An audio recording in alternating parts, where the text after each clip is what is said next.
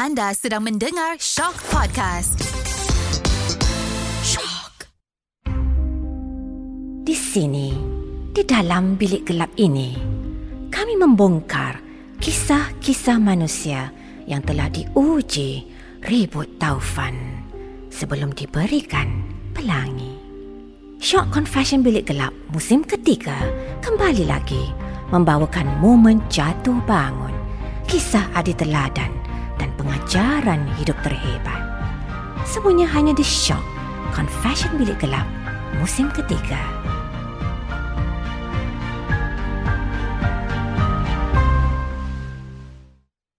Hai, bertemu kita dalam podcast Confession Bilik Gelap musim ketiga. Bersama saya, Rosie Haslinda Nasir, menemani anda. Hari ini, saya ditemani seseorang yang amat istimewa. Tidak lain dan tidak bukan yang berhormat Said Sadiq bin Said Abdul Rahman. Terima kasih YB kerana sudi datang ke studio bersama kami pada hari ini. Terima kasih kerana sudi jemput saya. Oh, sama-sama. Macam mana YB nervous tak rasanya masuk ke dalam bilik yang gelap-gelap sama-sama ni? Yalah, bila saya masuk bilik ni, saya kata tak adalah gelap sangat kan. So, bagi apa yang sedang mendengar ni, bilik ni tak adalah gelap sangat. Okey Ya. kot. Tapi kita nak dapatkan mood kan YB? Betul, Ah, betul. kerana itu kita dapatkan percayaan yang begini YB. So YB, saya akan mulakan perbualan kita sembang-sembang santai Ya, kita pada boleh hari panggil ini. Sadiq je. Ya. Boleh? Ya, boleh boleh. ya? Tak ada masalah. Okey, saya akan membawa memori pada pendengar tentang kisah-kisah lama Sadiq. Ya. Siapa Sadiq semasa di sekolah rendah, sekolah menengah dan juga di universiti? Boleh ceritakan? Saya ni memang nakal. Nak-nak di peringkat sekolah. Oh. Walaupun dibesarkan dalam keluarga yang dipenuhi cikgu. Dengan golongan pendidik Ibu seorang cikgu Yalah anak cikgu ni Kadang-kadang Dia boleh jadi skema Kadang-kadang dia boleh nakal Saya bab nakal sedikit lah Mhm. Sebab itu apabila Saya pergi ke sekolah kebangsaan Taman Peling Lepas tu sekolah menengah Datuk Semawang Maktab Sultan Abu Bakar Dan selepas itu baru dimasukkan ke dalam Maktab Tentera Diraja Tetapi sebelum Dimasukkan ke dalam sekolah tentera ni Memang nakal sangat Sampai ke satu tahap ibu saya Saya panggil dia mama lah Kena tampal muka saya Ha? Dan abang saya dekat dalam Semua cyber cafe yang berdekatan dengan sekolah Oh. kerana saya ni memang suka pergi ke cyber cafe. Saya ingat bila saya pergi cyber cafe ni, kalau tak nak kantor, jangan pergi waktu pagi. Mm. Kan? Janganlah puting sekolah. Masa terbaik adalah hujung minggu, pergi pukul 10 malam sampai 8 pagi. So dia diskaun RM10 10 jam. 10 malam 8 pagi YB. Ya betul. Oh. Dan uh, untuk tak ditangkap, saya akan beritahu mak saya bahawa saya akan tidur rumah jiran. Okey. Jiran beritahu mak dia dia akan tidur rumah saya. Ha, so kita jumpa tengah-tengah Kita jalan Licik, ha, ya? Betul Dan kita jalan bukan Dekat kan cyber cafe Dulu mana ada duit Nak pergi naik taksi kan Jalan 45 minutes Jauh tu. Ah, tapi sampai 10 hours balik awal pagi sebelum ibu bapa bangun dah masuk balik ke rumah. Oh. Ha, dan kalau kena tangkap cakap kita pergi makan mamak sama-sama. Oh. Ya, yeah, so itulah saya dulu tetapi apabila masuk ke dalam sekolah tentera, ah, that's when discipline was built into me lah. Tapi itu tak apa semua orang ada kisah hidupnya tersendiri, tetapi saya memang terhutang budi kepada ibu lah. Tanpa mama saya mustahil untuk saya berada di sini. Walaupun saya nakal, ibu saya tak pernah hilang harapan untuk mendidik dan mengasuh saya. Saya ingat dulu bila saya kecil, yalah pergi ke cyber cafe banyak kali, tu ada kena tangkap juga. Mhm. Tapi mama saya dia akan disiplin-disiplinkan saya. Mhm. Uh, rotan tu sentiasa ada. Mama guna rotan? Eh kena rotan. Tapi Itulah Back then that's how Betul. uh, Disciplining is. So saya faham. Mm-hmm. Apabila datang daripada ibu saya Tidak ada masalah. Cuma saya ni licik sangat. Bila ibu beli rotan Saya akan cari mana rotan tu Patahkan. So ibu kena beli banyak rotan. So dia kena simpan rotan banyak tempat. Dia pergi tempat sama Eh dah tak ada dah Sebab dah patah. Tapi itu cerita dulu lah Tapi memang My mum ni dia memang Tidak pernah hilang harapan. Dia akan sentiasa mendidik saya. Uh, Saya ingat dulu apabila Saya tak nak bercakap dalam bahasa Inggeris. Yalah dulu jiwa lain sedikit. Buat apa cakap bahasa penjajah ni? Tak nak. Walaupun ibu cikgu bahasa Inggeris. Tapi my mum memang dia akan cari jalan lah. Dia akan kasih insentif. Dia akan buat saya mendengar Lagu Westlife supaya saya nyanyi. Oh. Lagu bahasa Inggeris ha, Boyzone dulu lagu-lagu pelik-pelik sikit ni. Sebab Yalah itu saja mak saya dengar. Supaya saya sedikit sebanyak Walaupun tak nak belajar dalam kelas Tetapi ada banyak jalan lain yang boleh ajar saya. Dan saya ingat apabila dia tahu saya ada masalah disiplin sedikit Tetapi Dia juga tahu Saya memang nak Masuk sekolah tentera Sebab saya nak ikut uh, Jejak atuk saya Atuk saya berkhidmat dalam Navy mm-hmm. Daripada muda sampai ke beliau besara So dia tahu untuk saya masuk Maktab tentera diraja ni Minimum kena 6A mm. uh, Dan memang dia lock saya dekat bilik tuition Sebab mak ada ajar tuition juga Supaya I study non-stop Supaya mm-hmm. dapat minimum 6 A's tersebut mm-hmm. Kerana saya tahu Kalau dapat 6 A's ni My military knowledge masa tu agak baik Dan insyaAllah mm-hmm. dapat Melayakkan diri ke Dalam RMC Tapi itu semua kerana dorongan Ibu Tiger mom Tetapi tiger mom yang penuh Kasih sayang, sayang. Ya. Betul. Sadik, bercakap tentang ibu, bagaimana pula dengan memori Sadik bersama ayanda? Bagaimana pengaruh ayanda terhadap pendidikan Ya. dan uh, kedewasaan Sadik dari kanak-kanak kepada remaja? Ya, mungkin kalau orang luar lihat dia mungkin salah anggap di mana ayah saya selalu tiada di rumah. Tetapi saya tahu ketiadaan dia adalah kerana dia memang kuat bekerja untuk cari hasil pendapatan bagi keluarga. Ayah saya sebelum ni warga negara Singapura tetapi menetap di Johor Bahru. Mm-hmm. Dengan itu beliau kena cross the border setiap hari. Saya ingat dia akan bangun awal pagi dah pukul 4, 4.30 hmm. Ibu akan siapkan makanan Keluar rumah dalam pukul 5 pagi hmm. Balik dalam pukul 11 malam so, Dia memang kuat bekerja 6 hari seminggu Wow. So nak lihat dia agak susah Kerana apabila dia balik Saya dah tidur Bila dia bangun Saya masih tidur Mhm. uh, Tetapi saya tahu dia memang kuat bekerja Kerana itulah saya ingat Walaupun beliau mungkin tidak ada ibu saya Tetapi budaya kerja yang dia ada itu Saya ambil dari dia He's a ridiculous hard worker Wah. uh, Dan um, Yalah I cannot ask for a better father uh, Than my Abuya Saya panggil Abuya Abu ya. Ya. Kalau Sadik boleh recall apakah agaknya satu nasihat yang paling-paling berkesan yang meninggalkan impak yang paling besar dalam hidup Sadik? Pesanan daripada ayanda. Dia bukan saja daripada ayah saya Ah. Tapi ini turut dari ibu saya Dia selalu kata follow the heart Mhm. uh, Ikut hati Kalau hati berada di tempat yang betul InsyaAllah semua akan berjalan dengan baik. So itu memang daripada ayah saya. Dia kata walaupun saya akan berdepan dengan Pelbagai jenis cabaran dan rintangan Tetapi Kalau hati tu rasa seperti ia berada di tempat yang betul Your conscience is clear Jangan takut. Kerana Akhirnya Walaupun kita tewas Kalah Tersungkur Tetapi ada banyak yang kita boleh belajar uh, Daripada situasi tersebut Kerana hati kita berada di tempat yang betul. Dan Saya pernah lihat ayah saya melalui Penuh Selok-belok lah eh. Ada pelbagai jenis cabaran Yang dia lalui Hilang kerja. Dan saya ingat bila dia hilang kerja je uh, Tak nak beritahu Keluarga pada peringkat awal Nak nak pada peringkat raya. Saya ingat masa tu kita nak sambut raya. Mhm. Dan raya ni memang saya akan Oh gembira sebab nak minta duit kan. Mhm. Dia beri beberapa Tapi when my parents were not in the right position Baru saya sedar Oh punya sebab ayah hilang kerja. Ha, Tapi Dia tak pernah lah Give up. Dia akan bangkit semula Lagi kuat Untuk terus bantu Dan bimbing keluarga ke hadapan Jika ditanyakan kepada Sadik, apakah satu misconception orang terhadap Sadik? Khususnya apabila saya melibatkan diri dalam politik Saya ingat ramai lihat saya seperti datang daripada keluarga yang mewah Atau keluarga politik. Yalah sebab lazimnya orang kata dia kena datang keluarga politik untuk naik kan? Mhm. Tapi bagi mereka yang kenali keluarga saya Dia akan faham lah. Ya, Ibu cikgu Ayah duduk pekerja buruh Ulang alik Johor Singapura setiap hari. Ah, Adik-beradik ada empat orang. Saya pun sebelum menyertai Dunia politik Mengajar As a part-time lecturer Sebagai debate trainer Sebagai pegawai penyelidik Pegawai khas kepada salah seorang menteri. So memang Ada banyak pekerjaan yang saya lakukan Sebelum menyertai landscape politik negara. Tetapi Walau apa pun jalan saya pilih I never forget my family. Sebab itu dalam bab ini uh, It goes back to the family lah. Uh, Ramai orang mungkin tak lihat perkara ni But uh, I'm forever indebted to my family Semasa Sadik mula melangkah keluar dari rumah untuk pergi ke RMC, apa yang bermain dalam fikiran Sadik waktu itu? Oh saya memang nak sangat masuk. Saya nak sangat masuk kerana Memang nak ikut jejak langkah uh, atuk saya. Atuk, ya. Saya panggil dia Habib. Sebab Habib ni dia memang garang, tegas Tapi penuh sifat kasih sayang. Uh, Dia dalam Navy Saya jumpa ramai uh, Veteran-veteran Navy kenal Oh saya I know atuk kamu. Dia panggil korban Dia panggil korban kerana atuk saya ni memang garang dan tegas Satu korban kan nama-namanya So saya ingat sebelum saya menyertai RMC tu Untuk masuk bukan perkara yang mudah Sebab uh, saya tidak ada kabel lah kan Dan atuk saya bukannya pegawai yang pangkat tinggi Mhm. Dia bukan pegawai tinggi pun Tetapi saya tahu apabila nak masuk Okay saya dah dapat 6 A's Mhm. minimum. Tetapi selepas itu saya kena lepasi ujian kesihatan, Mhm. ujian kelihatan dan juga IQ dan EQ. Dan uh, saya ada masalah kerana Yalah saya ni ada asma sebelum ni Ah, okey. Ada asma Asma nak lepas ujian kesihatan ni tak mudah Kerana I think you need to complete 2.4 km Bawah 15 ke 20 Ujian minit kecergasan. Ya, yeah, hujan hmm. kecergasan. Dan apabila ada asma ni tak boleh. My asma was so bad. Kalau rakan-rakan ada asma, dia tahu ada tiga tahap. Eh. Ada yang nebulizer coklat, ada yang biru tu, ada yang nebulizer besar kat rumah. Saya ada yang biru dan yang besar. Tetapi, yalah, one thing which I learn from my mum, di mana ada kemahuan, di situ ada jalan. So, saya memang akan cari banyak jalan lain untuk capai destinasi tersebut. So, apabila kena buat ujian tersebut, walaupun saya tak pernah lepasi rekod tersebut, saya kauting dengan kawan saya, Kawan saya ni memang fit Saya tahu dia akan habis Saya kata Tolong simpan nebulizer biru saya Tunggu saya dekat tandas Siapa nama kawan? Sadik tu kalau saya, boleh recall. Kalau beritahu ni takut kena eh. Tapi kita simpan nama je lah Tapi Okey. memang kawan akrab saya Kawan di, akrab. di Okey. Johor Alright. Dulu kan Dia habis je tunggu dalam tandas Dengan nebulizer saya Saya lari I gave my heart Saya tak adalah habis First kan Mhm. Tapi just in time When I felt like fainting Rasa nak muntah Nak pingsan Lari masuk tandas Dia kasih nebulizer I fainted Oh. Tapi in a way revive me lah kan? Ada nebulizer. So lepas. Ujian uh, mata.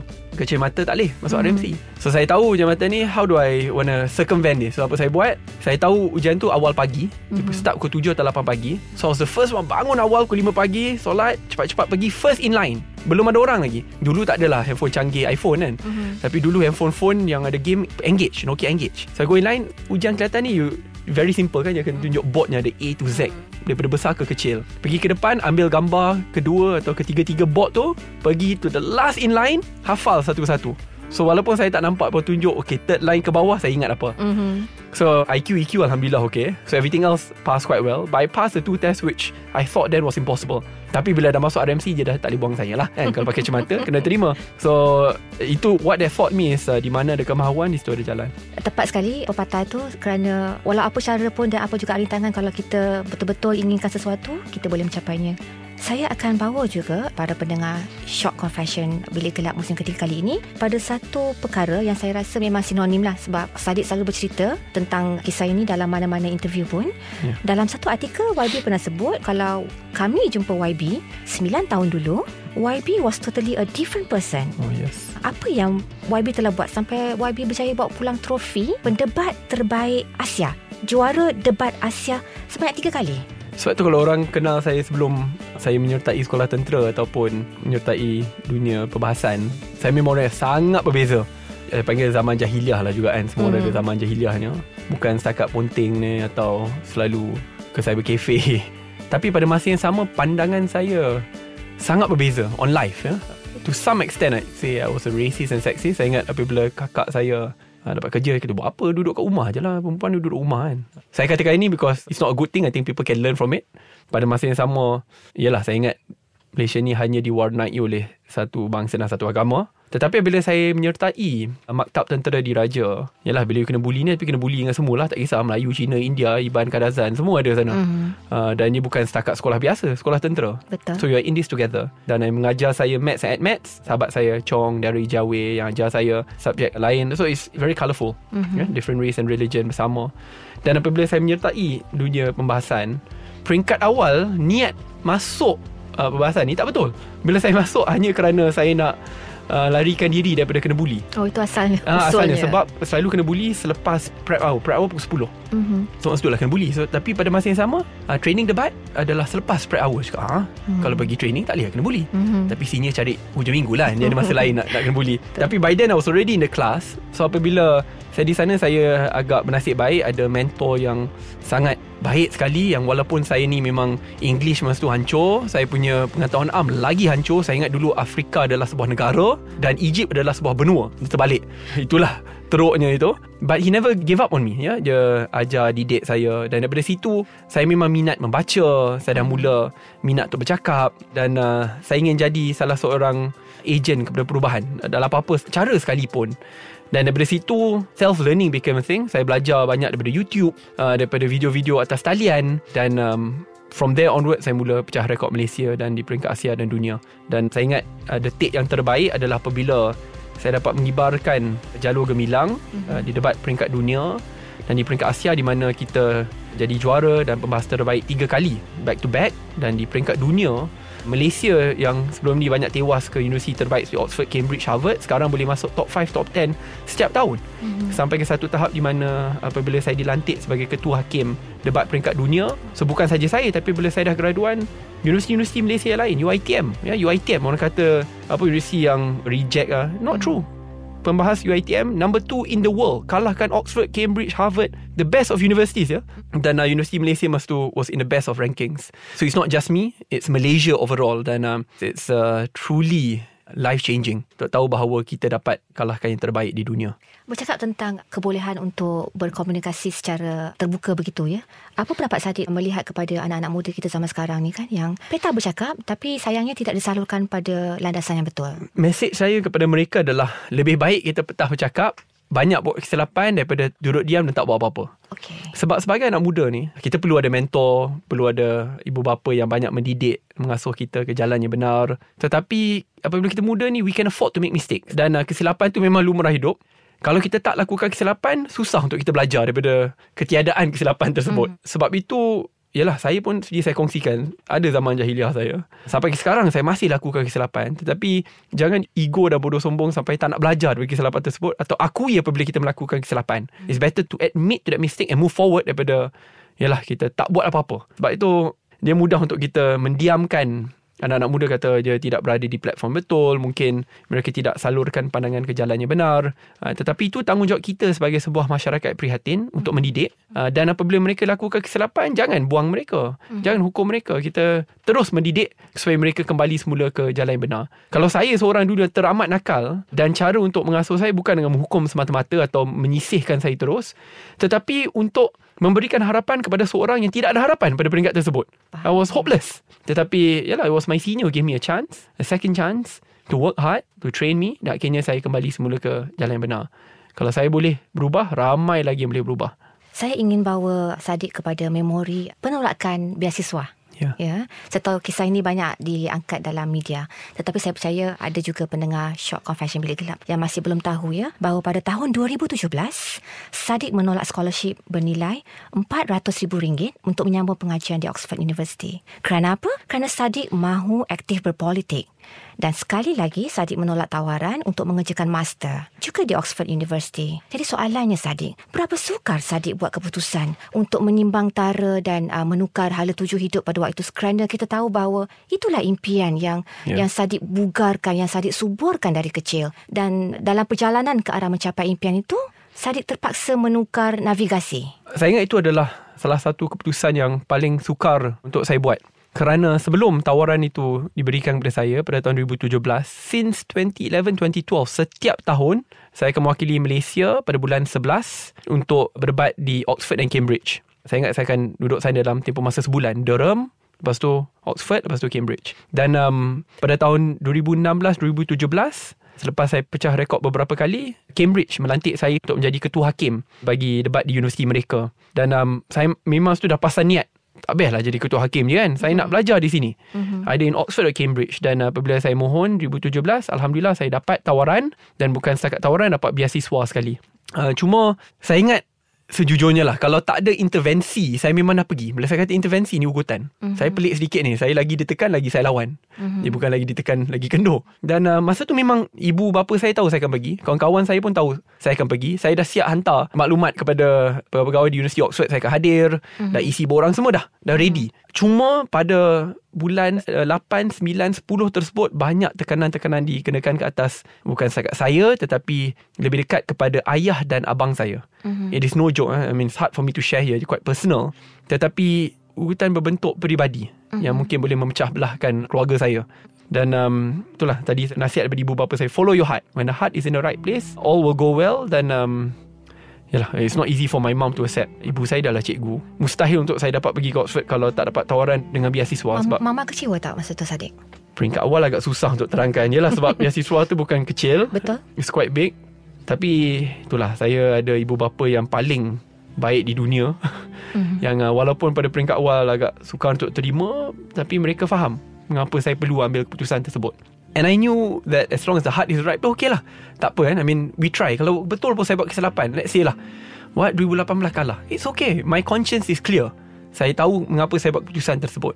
Dan um, saya buat keputusan untuk ambil pendirian tersebut. 2018 saya ditawarkan lagi sekali untuk pergi ke Oxford dengan beasiswa lain. Dan beasiswa penuh juga, Chevening. Dan uh, pada masa tersebut saya dah jadi MP tapi belum dilantik ke dalam kabinet. Dan uh, sebelum saya pergi, tiba-tiba dapat tawaran untuk berkhidmat sebagai menteri.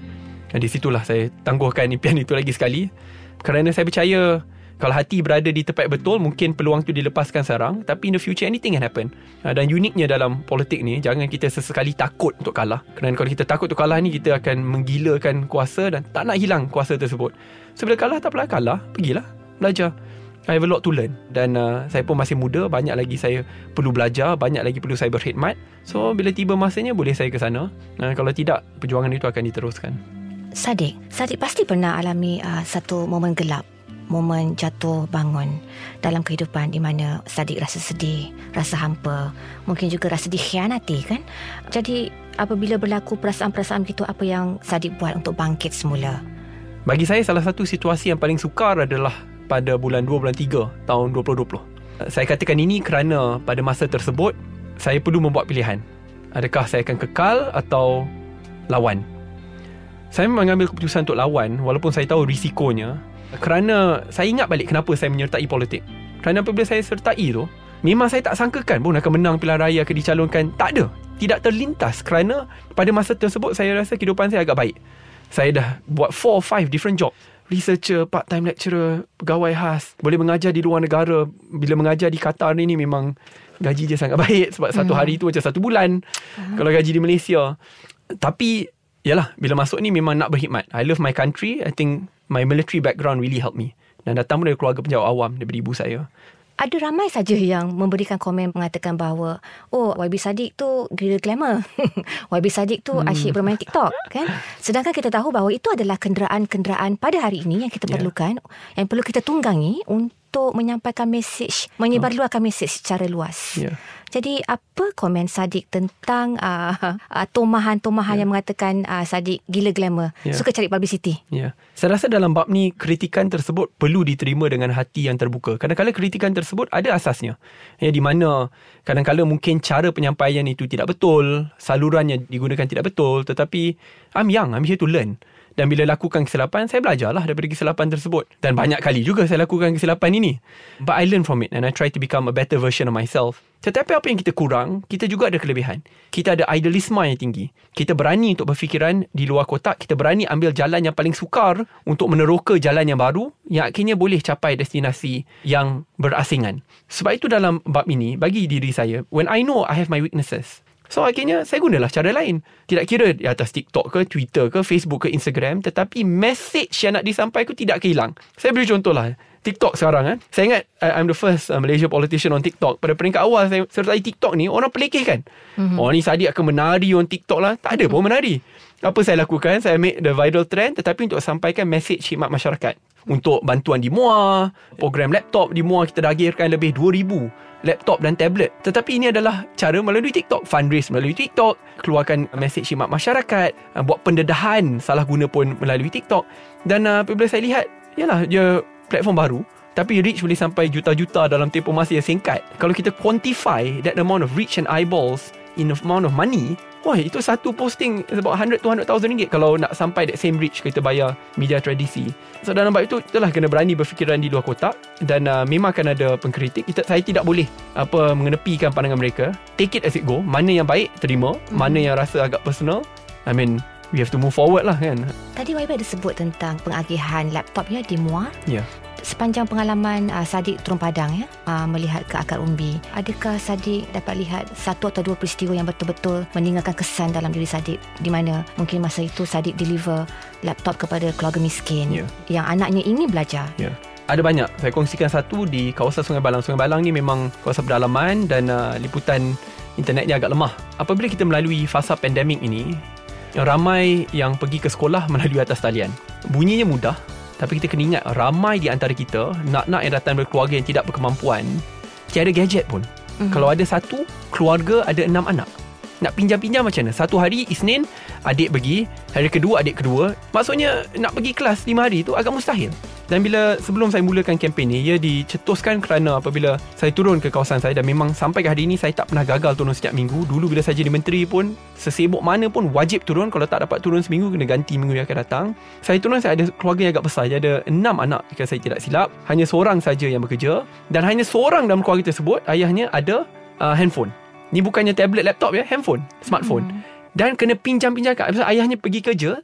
Bila pergi kerja, Ayah tinggalkan phone dekat rumah supaya anak boleh guna. Mm-hmm. Bergile-gile. Hari mm-hmm. ini adik pertama, hari kedua adik kedua. Tak masuk akal. Mm-hmm. Bayangkan mereka dah lah datang keluarga susah, tak boleh pergi tuition. Daripada segi pendidikan mereka dah ketinggalan. ketinggalan. Masuk fasa pandemik, COVID, secara online education, keluarga itu ketinggalan 1 2 tahun daripada sudut pendidikan. Dulu dah jauh ketinggalan, sekarang lagi jauh ketinggalan. Bayangkan kalau mereka terlalu jauh ketinggalan, mood mereka nak pergi sekolah hilang, hancur. Mm-hmm. Dan di situlah saya buat keputusan I need to find a way. Yalah kena fikir di di luar kotak lah. Itulah saya botak challenge yalah. Dapat 400 ribu jual makanan, eh? dapat dengan ibu saya jual lasagna, tapi buat fundraiser, jual baju. Buat banyak benda lah Yang benda-benda yang memang orang panggil Ya apa ni Adi bila saya botak challenge Dia panggil Oh ni gila glamour Akhir dapat 400 ribu. 400 ribu ni dapat beli 200 laptop berkualiti tinggi. Dapat beli 200 tablet. Saya jual tuition Saya buat kelas debat online. Mm-hmm. 1,000 pelajar join. Panggil Thunderbolt 1 eh. mm-hmm. Buat 5 kelas 2 jam. So 10 jam in total.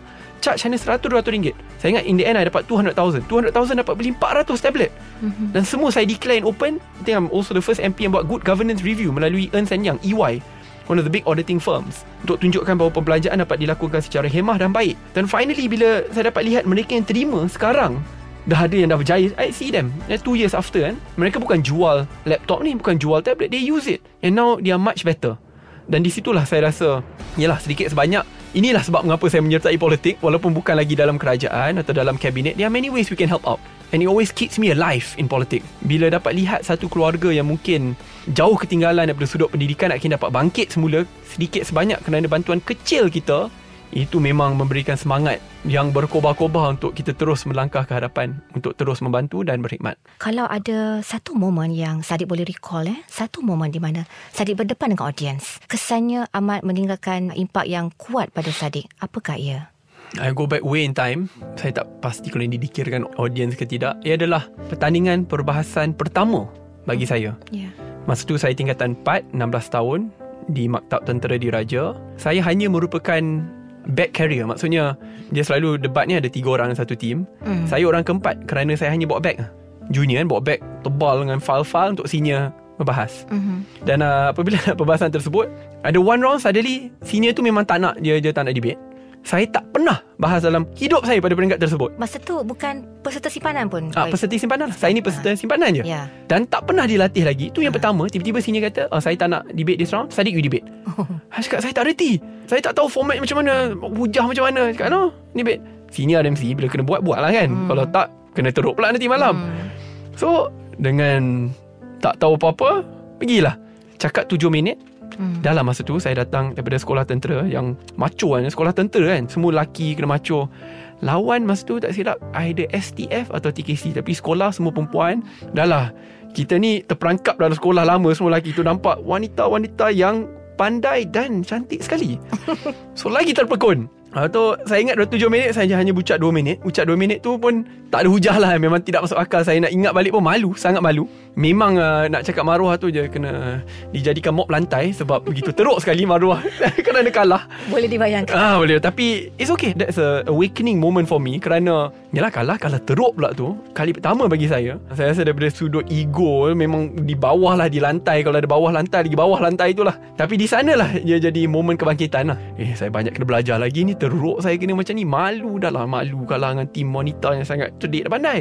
So from there onward I started to become a better person. So saya kata dia dalam kekalahan ni ada kemenangan yang berbentuk peribadi. Daripada kisah pendidikan, saya ingin bawa pula pendengaran para pendengar Confession Bilik Gelap kepada kisah-kisah personal. Ya. Boleh ya? Boleh boleh tak ada masalah. Sebenarnya saya pernah menanyakan soalan ini kepada Sadiq semasa saya buat syuting pada tahun 2018 dulu Ya. tapi Sadiq enggan menjawabnya. Wah, Jadi ini- hari ini saya berbesar hati saya dapat menanyakan sekali lagi soalan ini dan saya rasa Sadiq tak boleh lari ya. Siapa agaknya? Siapa wanita Aduh. Yang Sadiq tak boleh lari. Ha. Siapakah sebenarnya wanita yang Sadiq cari-cari? Siapakah regu cinta? Okay, regu politik ramai kan? Regu cinta tak ada lagi ni. So, Sadiq mencari regu cinta yang bagaimana? Adakah Sadiq mahukan wanita yang memang berkancah dalam politik? Atau Sadiq mahukan seseorang yang terletak jauh daripada lanskap kepolitikan ni? Hmm. Yang bagaimana sebenarnya? Hmm. Saya rasa bila saya tak jawab 2018 tu ada sebab sebab yang sangat baik. Ha. Empat tahun saya menunggu Sadiq. Akhirnya. Kalau saya boleh rumuskan lah. Ya. Tak boleh lari. Ni bilik Oh, gelap tak boleh lari. rumuskan. Dia Ha. kena huraikan dulu. Aduh. Ah, Dia- ada saya- definisi huraian dan rumusan. Ya. Yeah. Ni macam dia pula pembahas Saya terima saja I set my life I want to be a public servant ya, Penjawat awam Mhm.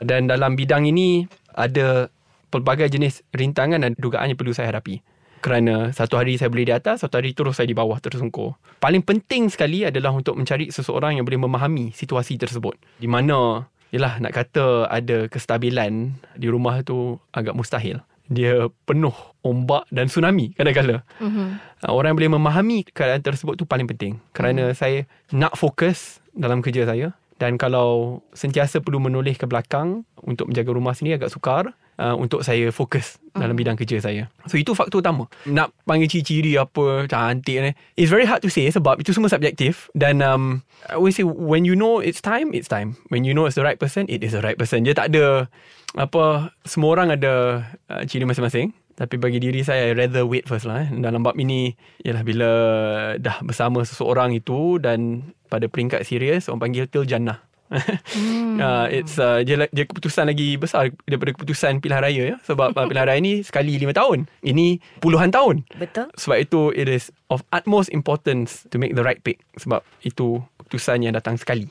tapi hmm. tapi Sadik yang yang saya terkesan di sini adakah sebenarnya mesej yang cuba Sadik sampaikan kepada para pendengar adalah sesiapa jua yang menjadi regu cinta kepada Said Sadik bin Said Abdul Rahman haruslah bersedia untuk dikesampingkan dalam kehidupannya. Dikeduakan. Uh, saya rasa dalam bab ini I put a great premium on a relationship of equals. Uh, di mana uh, dia tidak ada satu di depan satu di belakang. Walaupun mungkin daripada sudut kerja ada corak masing-masing tetapi tidaklah sampai ke satu tahap di mana pengumadan yang sangat besar perlu dibuat hanya untuk kepentingan diri saya. Tetapi pada masa yang sama perlu ada pemahaman. Ini yang kata kompromi. Give and take. Kerana saya tidak akan memaafkan diri saya kalau saya seorang berjaya tetapi kerana kejayaan saya seorang itu perlu dikorbankan. That's not right. If there's anything saya nak pastikan dia seperti perlombaan lah di mana apabila saya berjaya saya nak dia lagi berjaya. Dia race to the top in which we work hard to improve ourselves and the family. So tak adalah nak disisihkan atau hanya untuk saya dan seorang itu dikebelakangkan. Tapi lagi sekali, dia must be give and take lah dan itu mm-hmm. tidak mudah. Saya masih tak give up eh, tentang soalan regu hmm. cinta ni. Sepanjang perlumbaan Sadik dalam uh, dunia politik ni kan, berlumba. Kita berlumba dalam kehidupan ini. Pasti sekali pernah Sadik terserempak, terjumpa terjemuh dengan potensi regu cinta. Hmm. Ada tak berlaku? Okey, saya pecahkan soalan tu. Adakah bila terserempak dan terjemuh tu, adakah Sadik berasakan bahawa okey ada potensi tapi kita tunggu dan lihat atau kedua Sadik berasakan bahawa oh tak boleh harus dilepaskan dan ditinggalkan kerana saya punya perjalanan masih jauh. Hmm. Dua-dua tu ada. Saya kata dua-dua ada, ada yang berjaya ada yang tidak berjaya. Yalah bila kita muda ni belajarlah, learn from it. Tetapi jangan terburu-buru untuk buat satu keputusan yang besar yang akhirnya akan membawa impak yang teramat besar bukan saja kata saya tetapi keluarga saya dan perjuangan saya belajarlah. Itu rumusannya. Nak kata lain, uh, privacy yang lain tu saya rahsiakan. Tak apa, kita hormati ya pendirian Sadiq. Tapi saya ada announcement lah kepada gadis-gadis di luar sana yang masih menyimpan harapan untuk bertemu barangkali dengan Sadiq di satu situasi yang kita pun tidak tahu. Apa yang saya boleh simpulkan di sini adalah Sadiq masih terbuka untuk mengenali sesiapa saja. Uh, itu saya akan jawab di dalam parlimen lah kan. Uh, itu je soalan yang saya akan jawab. Okeylah. Okey Sadiq, uh, ini adalah uh, soalan-soalan pendek yang kita refleksikan daripada konsep confession bilik gelap. Secara ringkas ya, confession jujur Sadiq dalam lima perkataan saja untuk setiap soalan ini. Ya. Yeah. Said Sadiq sebagai seorang anak. Anak yang nakal dan manja. Kalau tak sampai lima pun okey lah. Anak yang sangat nakal dan manja. Kalau dalam segi adjektifnya, nakal, oh, manja. Okay. Oh macam tu Nakal Manja Hyperactive mm-hmm. Mummy's boy mm-hmm. Kaki game Alright Said Sadiq sebagai anak murid Anak murid yang Berfikiran di luar kotak mm-hmm. Kuat bekerja mm-hmm. Nakal tu sentiasa ada mm-hmm. Sentiasa menghormati cikgu Walaupun nakal mm-hmm. uh, Dan um, Ulat buku jugalah. Said Sadiq sebagai seorang kawan. Kawan? Uh, Kesetiaan. Mm-hmm. Setia tu sentiasa ada Walaupun mm-hmm. kena tikam banyak kali kan mm-hmm. uh, Kedua yang agak relax and chill. Mm-hmm. Kawan yang Saling hormat menghormati Masing-masing Walaupun Yalah Walaupun kita tak berada di kedudukan Ataupun pandangan yang sama mm-hmm. We can agree to disagree Dan akhirnya. Kawan yang sentiasa ada lah Di sisi kawan. Okay uh, Kita masih belum habis. Saya Sadid sebagai seorang pendebat. Pendebat. Memang ulat buku Berdebat yang Memang boleh dikatakan as a global citizen lah global citizen memang kena memahami semua isu-isu semasa mm-hmm. dan boleh cepat saja untuk kita dengan hujah yang penuh dengan fakta tetapi mm-hmm. dalam tempoh masa yang singkat pendebat yang memang suka untuk memimpin sesebuah pasukan debat team leader dan pada masa yang sama salah seorang penebat yang suka menggunakan hujah-hujah prinsip hujah-hujah prinsip ni dia sangat berbeza lah hujah lain ya. Syed Saddiq sebagai seorang musuh atau sebagai seorang lawan musuh dan lawan. Lawan yang akan kalahkan kamu. Walaupun bukan hari ini tetapi mungkin 10-20 tahun yang akan datang. Mm-hmm. Tetapi sambil saya nak capai destinasi tersebut, lawan yang tidak akan memijak pihak lawannya. Uh, hormat menghormati itu sangat penting. Uh, lawan yang akhirnya akan cuba cari kata sepakat dengan lawannya sendiri melalui politik kompromi. Ya, walaupun yalah semua orang nak jalannya tersendiri tapi I like to be a deal maker, cari jalan tengah. Dan pada masa yang sama lawannya patut digeruni lah. Said Sadiq sebagai seorang TikToker. TikToker. Yes. Oh, tu kena tanya pegawai saya sini. Dia je yang buat semua ni. Orang yang memang susah untuk rekod video kena saya akan banyak marah dia. Saya je kesuruh buat ni buat tak nak, tak nak. Uh, itu pertama. Kedua, TikToker yang suka berhujah menggunakan fakta dan data tidaklah menari saja. Ketiga suka adaptasi trend semasa untuk menyampaikan hujah tersebut. Um, TikToker yang suka mengajar kawan-kawan lain untuk turut bersama. Mula-mula saya, lepas tu saya ingat saya jumpa dengan tim tu Dr. Madin So dia go on TikTok juga Lepas tu berjumpa dengan semua pimpinan muda Sekarang saya rasa semualah Parti politik dan apa pemimpin politik pun dah ada TikTok Sebab bukan untuk saya saja Akhirnya ini adalah isu kesedaran umum Untuk semua Dan akhir sekali uh, Yang penting To not forget to have fun. Nasihat Sadiq untuk generasi Malaysia, the youth leaders and Hmm. change makers. Ya. Jangan sesekali takut untuk membuat sesuatu kerana ada kemungkinan sesuatu itu ada kesilapan lebih baik kita lakukan daripada kita tidak berganjak langsung. Uh, jangan apa overly analyse. Dia kata analysis paralysis sampai kita tak boleh buat apa-apa. Kerana kita muda kita boleh lakukan kesilapan tapi belajar daripada kesilapan tersebut. Dan uh, jangan sekali lupa pegangan kita kepada sesuatu prinsip kita our values. Kerana itu yang akan uh, mendorong kita untuk ke hadapan. Dan mungkin situasi boleh berubah tetapi prinsip itu akan kekal. Dan sebagai generasi muda kita perlu berani untuk berfikiran di luar kotak kerana kalau kita mahu capai destinasi yang sama tetapi menggunakan jalan mudah tetapi kita ingin mengalahkan yang lain yang dah puluhan tahun menggunakan jalan sama we will never survive and will never reach the destination which we want dengan itu kita muda cepat berinovasi berani untuk berfikiran di luar kotak itu adalah kekuatan kita Soalan terakhir saya. Sadiq mahu dikenang ya? Dikenang sebagai Said Sadiq Said Abdul Rahman yang bagaimana? Hmm, sebagai orang yang kuat berkhidmat. Itu paling penting sekali. Kerana yalah untuk tinggalkan legasi ni semua itu semua subjektif tetapi the minimum saya nak terus berkhidmat supaya apabila uh, saya tiada lagi saya boleh kata bahawa saya telah pun meninggalkan Malaysia lebih baik daripada Malaysia yang sebelum ini. Itu paling penting sekali. Sekian saja temu bual kita bersama Said Sadiq Said Abdul Rahman yang amat meninggalkan kesan. Saya rasa sebenarnya perbualan ini bukanlah perbualan ringan-ringan saja ya. Sebenarnya ada banyak message-message uh, yang terselip dalamnya. Saya mengharapkan semoga para pendengar Confession Bilik Gelap dapat memungut sesuatu daripada perbualan kami pada hari ini. Sesungguhnya kisah jatuh bangun, kisah bagaimana Sadiq melalui ribut dan taufan sebelum bertemu pelangi dapat diambil pengajarannya. Sekian sahaja Confession Bilik Gelap edisi ketiga. Kita bertemu lagi pada akan datang. Terima kasih.